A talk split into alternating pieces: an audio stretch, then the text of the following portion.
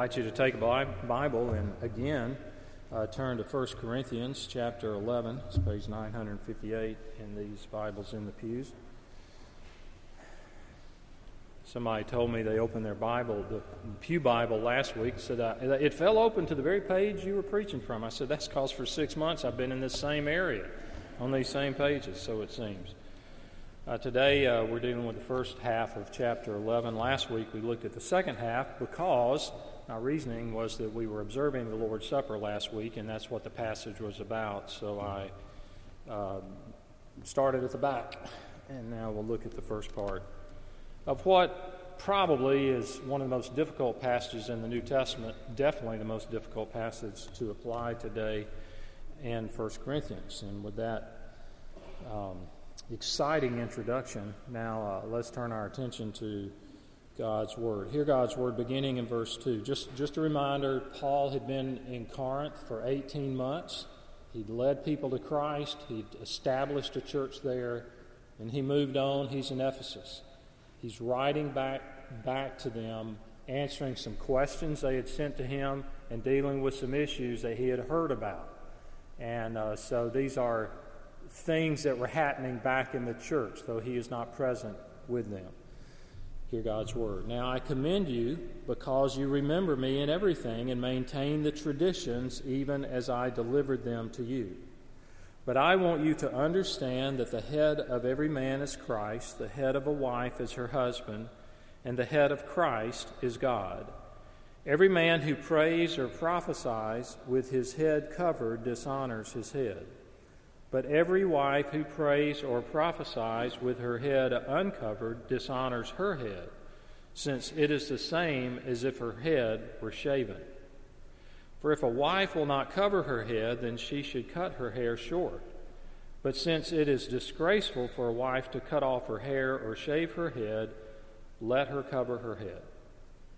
For a man ought not to cover his head, since he is the image and glory of God, but woman is the glory of man.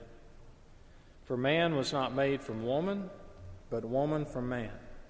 Neither was man cre- created for woman, but woman for man. That is why a wife ought to have a symbol of authority on her head because of the angels. Nevertheless, in the Lord, woman is not independent of man, nor man of woman. For as woman was made from man, so man is now born of woman. And all things are from God. Judge for yourselves. Is it proper for a wife to pray to God with her head uncovered? Does not nature itself teach that if a man wears long hair, it is, it is a disgrace for him? But if a woman has long hair, it is her glory for her hair is given to her for a covering. If anyone is inclined to be contentious, we have no such practice, nor do the churches of God. So ends the reading of God's word. Let's pray together. Our Lord, you tell us you give your word for teaching, for reproof, for correction, for training in righteousness, and we ask now that you would use it toward that end. In Jesus' name, amen. Have you ever told someone that you believed something strictly because it's in the Bible, and then they looked at you with a combination of surprise and bewilderment? I have. I think Amy Orr Ewing is right when she wrote when it comes to talking about the Bible, people have all kinds of questions and suspicions. It's very typical that people think of the Bible as some collection of strange, mystical writings which are impossible to understand, and if we do understand them, they're even frightening. Or they see religious people as, as using the Bible just to shore up our own causes, and, and therefore it can be interpreted to mean whatever particular person or group of people want it to mean. I was sitting with a man at lunch at the Rotary Club that meets here at our church uh, some time ago, and he just blurted out. He said, You can take that old ancient book and make it mean anything you want to. The bigger underlying question is whether words and text can have any inherent meaning at all. That is the popular view today that words can't have meaning, they have no inherent meaning, it's all assigned meaning. And so we have to ask does it really all come down to a matter of opinion where every interpretation is equally valid? Well, one problem with such is that words are used to try to explain that position. The professor who tells you that every interpretation is equally valid will give you an F on that exam if you don't subscribe to his or her interpretation. Sometimes when people say, You don't take the Bible literally, do you? It's for a number of reasons, but one is because of the times we live in with terrorism. You say, What are you talking about? Well, you see, after 9 11 and the rise of the new atheists with Richard Dawkins and, and a number of others, skeptics said, Look, if people believe their holy books, this is the kind of action you get. This is the kind of danger it produces. And so they believe that one of the craziest and misguided things a person can do is to take a religious book literally. But it's important to remember that it's not the act of believing what a book says or taking it literally that is necessarily dangerous. The danger is determined by the content of the book. What will we find when we read it? Does the book incite violence?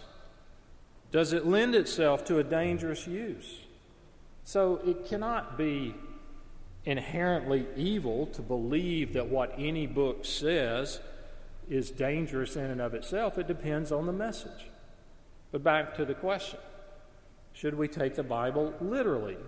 G.K. Chesterton was asked that question, and in typical British wit, he replied, Well, the Bible says Herod is a fox. That does not mean he has a bushy tail and pointy ears. It also says Jesus is the door, but that does not mean that he is wooden and flat and swings on hinges. So, a reader, what he was getting at is a reader of any literature has the responsibility to participate in the process of how do I read this literature. We have to ask about the author's intention. What was the historical context in which this was written? What is the, my own cultural context from which I am interpreting it? And with the Bible, it's especially important because if you're not familiar with the Bible, uh, there were approximately 40 different authors, and it was written over a period of 1,500 years. Those authors in, included kings, shepherds, fishermen, poets, prophets, a tax collector, physician, those who were highly educated and those who had minimal education. The Bible contains a variety of genres of literature. There is historical narrative, there is poetry, there is prophecy, there is proverb, there is parable, there are didactic or teaching passages that are doctrinal. And when you approach any genre of literature, you use different rules of interpretation. For example, you say, okay, well, I, uh, you say you take the Bible to be true. Yes. Well, when Psalm says God walks on the wings of the wind, does that mean his feet are up there on the wind or in the clouds walking? No, that's not what I mean. That's not what the author meant of the psalm. He meant God is so majestic that we envision him as walking on the wings of the wind. How do, how do you arrive at that? Because that's poetry. The Psalms are poetry, and you don't interpret poetry like you do the book of Romans or the book of Matthew. So we also have to question or ask the question of the cultural settings between the New Testament times and now. Uh, this year, this place, at this time. When we are given instruction in the Bible, we have to ask was it just for that time period and those people in Corinth, in this case, or was the intent to be a universal truth or principle that's to be observed through all of time by all people? You see the vitalness of these questions? Do you wrestle with these? I, I deal with these on a regular basis in talking to people about how to understand the Bible. Some groups of Christians want to view all scriptural, scripture as principle, universal truth, every verse binding on all people for all ages. Some others take heavily local custom uh, of that day. But both positions have problems. For example, in the Gospel of Luke, chapter 10, Jesus sends out his disciples to do ministry, to evangelize, and to teach, and to preach, and even to heal the sick. And he says, Carry no purse, no bag, no shoes, and greet no one on the way.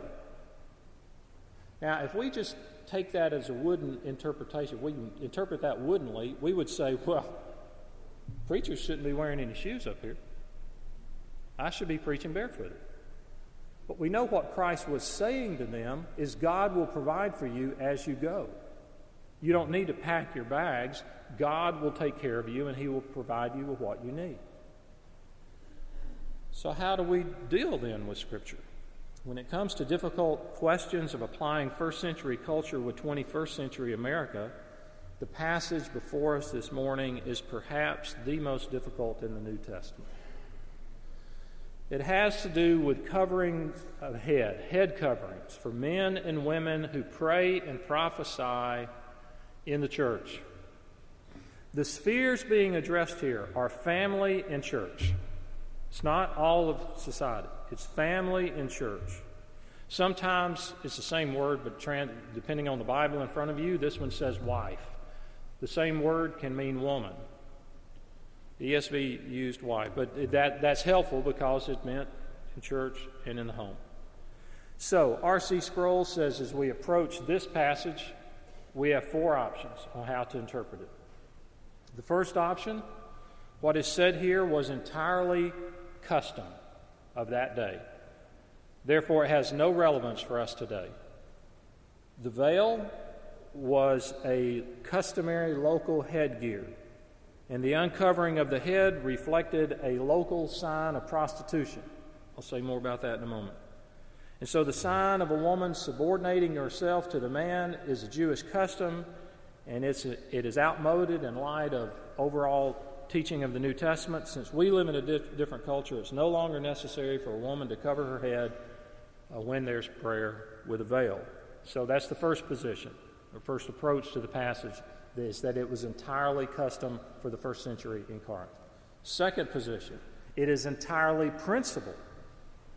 In this case, everything in the passage is to be regarded as a culturally transcending principle. And that would mean, by way of application, that when we gather as a local church, women must be submissive to men during prayer. Women must always give a sign of that submission by covering their heads. And women must cover their heads with a veil as the only appropriate sign. It can't be a hat, it can't be anything like that. It's got to be a veil. Third position is that the passage is part principle and part custom. In this approach, part of the passage is regarded as principle and therefore binding for all people in all of time. And part is seen as custom that's no longer binding. And so the principle is female submission in the church, that that is transcultural. It, it crosses all cultural boundaries, but the means of expressing that submission, you know, which in that case was covering the head with a veil, is customary and may be changed according to the society of the day. The fourth approach is that it's partly principle. Y'all still with me? I know you're not writing these down. I, I probably should have given out an outline. But that requires prior preparation. And I'm usually Saturday night finishing.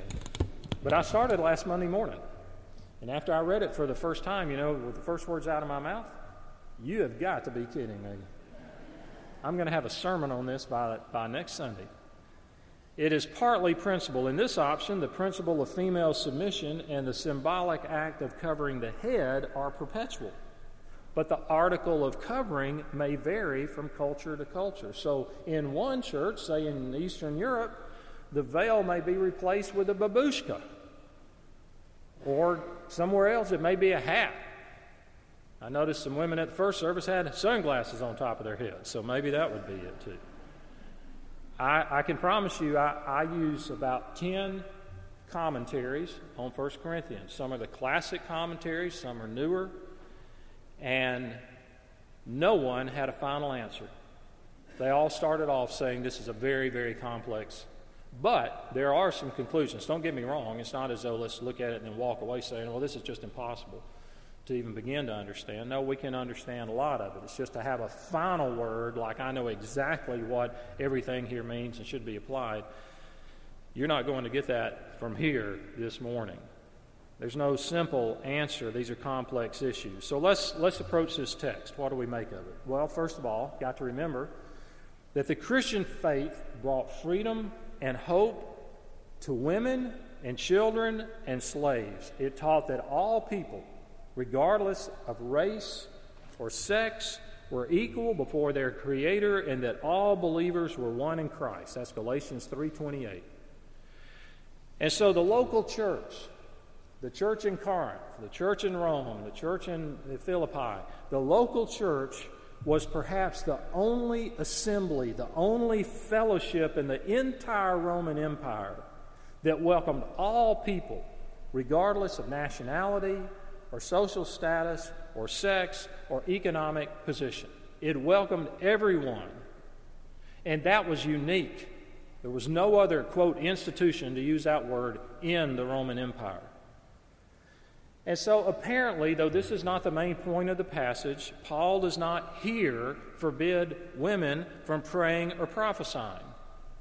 Now, the word prophecy then meant something very different from now. We hear the word prophesy and we think future teller. In a hundred years, this will happen, or in ten years, this will happen. That was not it.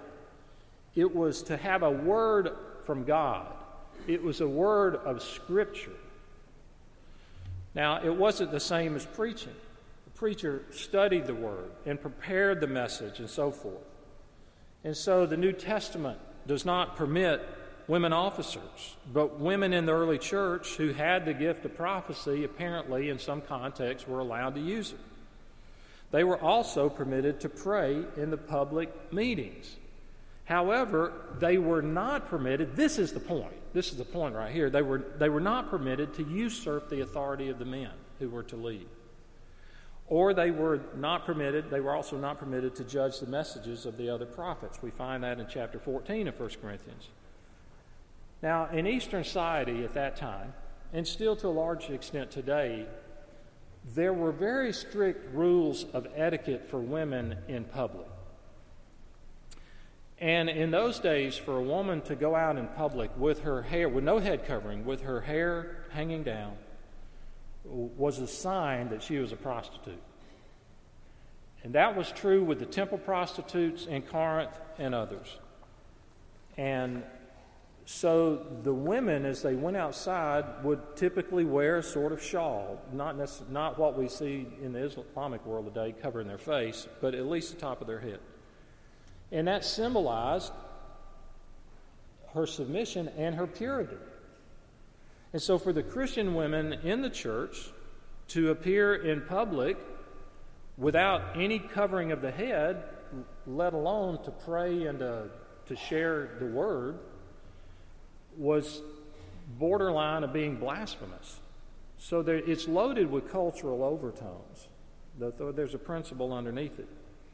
Now, Paul sought to restore order back to the Corinthian church by reminding the Corinthians that God had made a difference between men and women, that each has a proper place in God's economy. And so there were also appropriate customs that symbolized these relationships and reminded both men and women of their places in God's economy. Paul did not say or even hint at that difference meaning inequality or deficiency or inferiority, anything like that. But if there's to be peace in the church, just as in the home, there must be some kind of order. So he bases his argument on three things. First, on redemption, we're going to look at that briefly, and then he bases it on creation, and then he bases it on nature. Verses 3 to 7 deal with redemption. I won't go back and reread all the verses. But he, he does say in verse 3 but I want you to understand that the head of every man is Christ, the head of a wife is her husband, and the head of Christ is every is God. Now, where do we get the whole idea of, of submission and headship throughout society? It comes from God Himself. Now, if you're not familiar with the Bible or have never attended church, you'll hear Christians use a term Trinity. Now, if you go to look that up in the Bible, you won't find it. It's not there. The word Trinity is not in the Bible, though the teaching about the Trinity is in the Bible. And essentially, it says, and this is very simple, that God is, is, is one, and yet he exists as three persons. He doesn't morph into one person, then in another time morph into this person. Uh, he, these are not different states, like one state is a son, one state is a spirit, one state is the Father. No, one being, three persons Father, Son, and Holy Spirit. I was speaking with a college student once, and he adamantly said, I do not think that God wants us to believe anything we cannot understand. Now, we were discussing something like infant baptism or predestination. And I stopped and I said, What about the Trinity? Let's start with God Himself. How can God be three and one at the same time? We can't understand that. We can't fully understand it. We accept it by faith from what we see taught in the Bible. But how one and three, same time? I had the privilege to teach some international students a few years ago.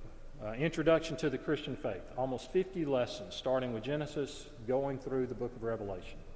I took R.C. Sproul's two volumes, Dust to Glory, and at a computer, paraphrased those onto a fifth grade level.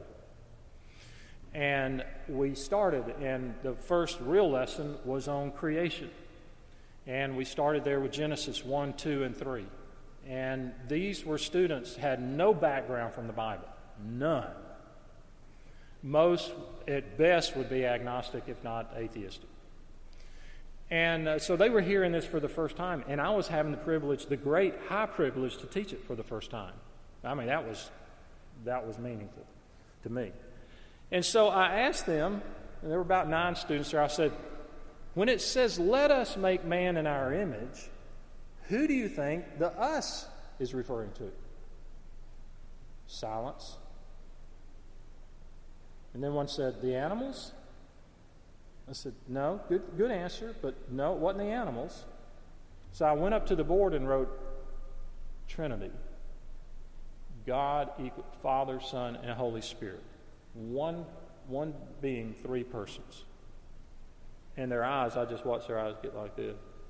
And the translator's explaining that. And then one of them spoke up. There was silence, and one said, Does he have three heads? and then I, and it was serious, a serious question. And then I said, It's going to get worse. He has no body. And they started laughing. Like, is this a school? This is science fiction. Who believed? They, they really looked at each other and laughed like, You've got to be kidding me. This is school in America? And, and you're talking like this? This is, this is nuts. Well, so we often take this for granted, but here is where submission and leadership come from the person of God, the being of God Himself and those persons. What I mean. You have Father, Son, Holy Spirit. He mentions here that Christ, the Son, is under the Father, God the Father. Sometimes God the Father, we see, is going to be under the Son in the standpoint, and from the standpoint, they said at the end of time, He's going to set Christ up so that all things are subject to Him. Sometimes Christ was led by the Holy Spirit. At other times, the Holy Spirit was sent out by the Son. So you see, within this Godhead that's totally equal in substance and in being, the roles change to a certain degree at different times that different persons within the Trinity at various times submit to one another. So the point is, it's not an issue of who's better or who's more important. It's a question of economy, of division of effort. So he, he starts off by talking about that, that we should grasp that. And, and then he says there's a definite order of headship in the church. The Father is the head over Christ, Christ is the head of the man, the man is the head of the woman, and, and then Christ is, is subject to God. Now, keeping, keep in mind now that Paul's writing about the relationship with the local assembly, the church, not the world at large. Here's what I mean you can be an, an elder in this church, Here's a man who's an elder in this church on what we call our board of elders, called a session, and they have authority in this local church. And there may be a woman that is in submission as in her membership vows, like all of our membership vows, do you promise to submission uh, to the government and discipline of the church? And so she may say, Well, I don't like that decision, but I'm going to go along with it because those are the people in authority and I'll follow that. Now, church may end, and the next day, one of the elders may go to work, and guess who his boss is? The woman. There's no conflict there. What this is talking about is within the family and within the church. It's not talking about within society. It's not talking about who can, who can uh, be president or who can run a company or who can be CEO of something. That, that is not what this is addressing. It's family and it's, um, it's the church. Our policeman out there is a policewoman. She's got authority. If I'm getting across the road and she says, don't, nope, you stand right there, I'm not going to say, I'm a man and you're a woman. You're not supposed to. No. You get the idea. Am I I'm, I'm belaboring the point, I think, because I'm getting tired of hearing it. Let's, let's move on then to the next one. The, the important fact here is both men and women are to honor the Lord by respecting the positions they have, and in that case, the symbols of headship, which was hair, had to deal with hair and, and head covering. So, whenever he says a woman prays or prophesies in the assembly, she must either have long hair or must wear some kind of covering over it. But the man should have short hair and not wear any covering. Now, this would have been a radical change for Paul because he was Jewish, and in the synagogue, the Jewish men wear a cap. So that's what he would have grown up with. But he's saying now, no, a man should not cover his head. The man honors his head, Christ, by being uncovered, while the woman honors her head, the man, in that case, by having a covering. She's showing her submission both to God and to the man. So the Corinthian women who appeared in the assembly without head covering were actually putting themselves on the low level of appearing as prostitutes. And the prostitutes, as I mentioned, did not wear head coverings in public. Their hairstyle basically was an advertisement. And Paul says if you're going, I, I don't know which verse we're on, the one where he says if you're going to abandon the covering, then why not cut off all your hair? What verse is that? I lost it. Oh, verse, uh, verse 5. Since the same as if her head were shaven. What's he talking about there? In Jewish law, if a woman was committed, uh, convicted of committing adultery, they shaved her hair off. It was a public, it was like a scarlet letter. Uh, so he's saying if you're going to go in and not cover your head, you might as well just shave it off. It, it's, a, it's a comment to make a point. Um, ooh. Boy, I'd love to say I'm out of time. and I am, but I got to keep going. Okay, hang with me just so I don't have much more. So his first argument is in redemption. The second one's in creation, verses 8 to 12. Um, He's talking there about the order of God's creation, that, that man was created first and the woman was created from the man. It does not imply inferiority. Uh, the man and the woman are spiritually one in the Lord. And then in verse, into verse 10, he does something that's a really a curveball. He mentions angels. Why did Paul mention angels in this verse? Well, the best I could find, and it's not conclusive, is that he was arguing from the facts of creation, and the angels were part of the, crea- the act of creation. The angels show respect when they worship God. Isaiah tells us they cover their faces when they worship God. In some special way, according to Ephesians 3 and 1 Peter chapter 1, the angels share in the public worship of the church and learn from the church. So I have no, somebody asked me about this after the first service. I have no idea, but in some way, there is angelic involvement with the corporate worship of God in the local church. Third point, he argues from nature, verses 13 to 15, and it has to do with the length of hair. Nowhere does the Bible tell us how long long is. Okay? It's just relative to one or the other.